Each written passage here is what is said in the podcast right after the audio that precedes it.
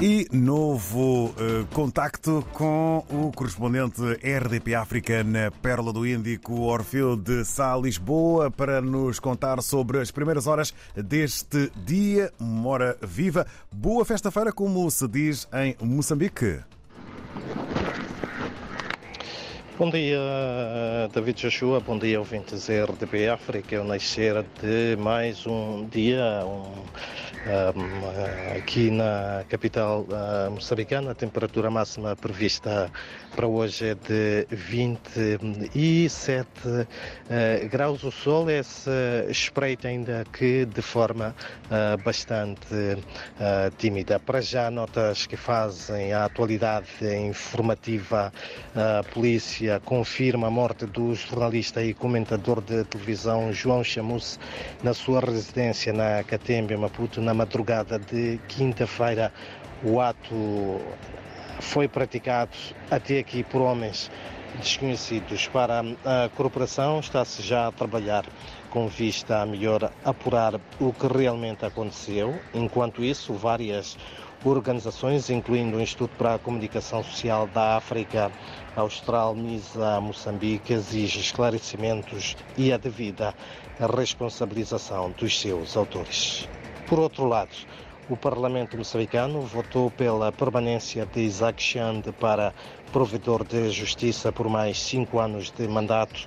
Xande foi reeleito com 179 votos contra 39 de Armandinho Cássimo, proposto pela Renamo partido da oposição. Mais do que agradecer a confiança depositada pelos deputados, Isaac Xande promete continuar a trabalhar em prol dos cidadãos e pede, por outro lado, maior abertura, da maior abertura e compreensão dos órgãos do Estado para a importância do trabalho da Provedoria de Justiça. Entretanto, o Parlamento uh, moçambicano também uh, volta hoje a reunir-se e vai, entre outras matérias, apreciar na especialidade a proposta de lei da criação do Fundo Soberano de Moçambique, aprovado na Generalidade na última quarta-feira. Também hoje, e no âmbito do Dezembro uh, Vermelho, mês da consciencialização sobre a prevenção e tratamento de HIV-Sida, a Revida, uma organização da sociedade civil, em colaboração com o Conselho Nacional de Combate ao SIDA, promovem um debate sobre a resposta ao HIV-Sida.